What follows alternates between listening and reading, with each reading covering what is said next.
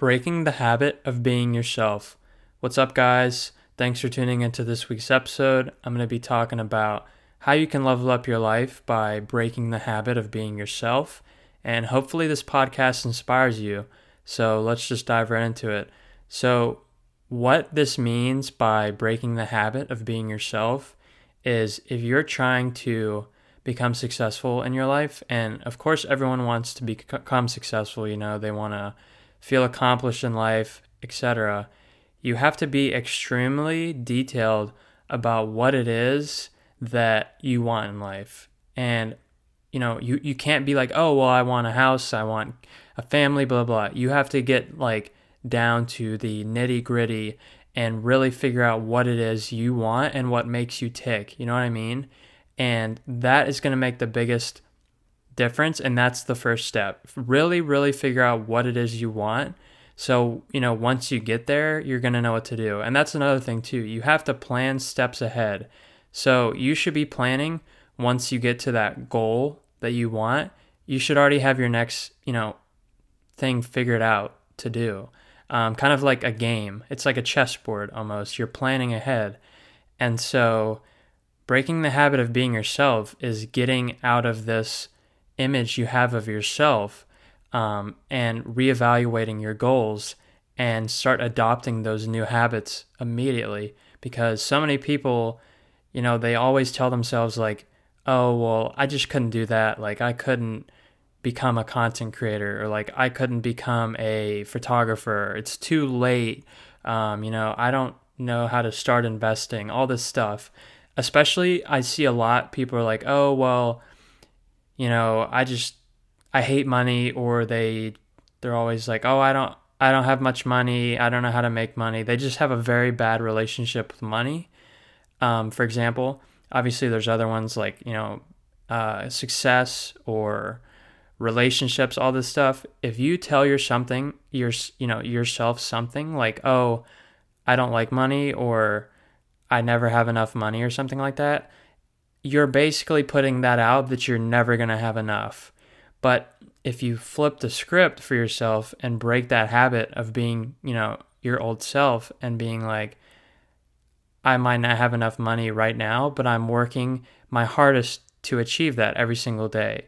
And that's what you want to do. Any negative thought, you want to throw it away because how the subconscious mind works is you're basically planting a seed inside of your head to believe those thoughts. So if you're like, for example, we'll break away from the money one, but if you're like, I always, you know, find toxic guys or I always find toxic girls, get into a relationship and it just ends badly.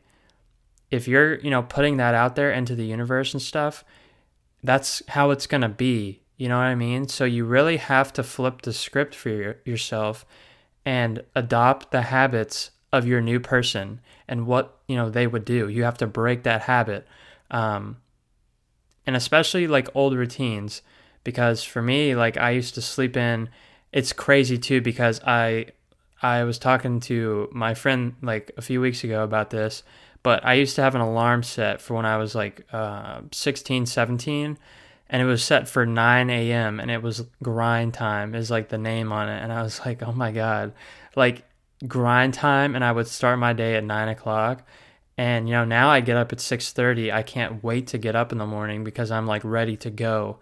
And it just goes to show like you have to create these new patterns for yourself and adopt the mindset and life of the ideal version of yourself would have. And it's like, for example, you know, let's say whoever's listening to this, um, all of a sudden, you know, five years from now, you have exactly what you want in life. You know, you have uh, some mansion, a Ferrari, a family, whatever.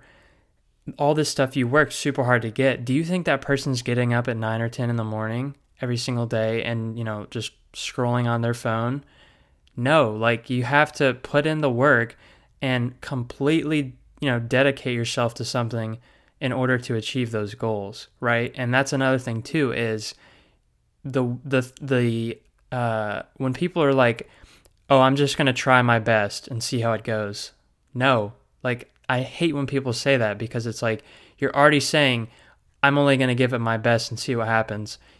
if you fully commit to something and give it your 110%, and I know that's cliche to say, like, oh, give it your 110% or 100%, whatever, but like, it's true. If you fully commit to something, even when you don't want to do the work, that's the thing. Even when you don't want to do it, or you know, you do the boring stuff, that is going to set yourself up for success. And just try it and see how it goes because it's super hard too because when you get uncomfortable you kind of want to go back to those old habits you know that you're so used to like taking a break or all this stuff and like what's the break for? You know what i mean? And that's why i don't understand when people are like oh well i'm gonna uh i'm gonna go on this diet and i'm going to lose a certain amount of pounds whatever.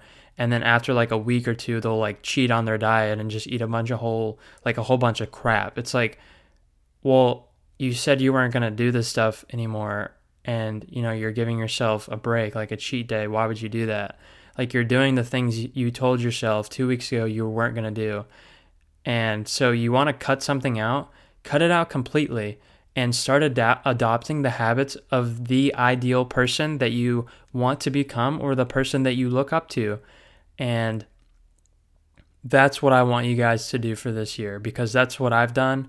I'm still doing this every single day. I'm pushing myself harder and harder to get more work done, even though I'd rather do other things or it gets boring, repetitive, any of this stuff. It adds up over time. And I try to get 1% better each day because, you know, at the end of the year, you look back and you're 365% better than you were last year. So, with that being said, guys, I hope this motivates and inspires you to kill it this year.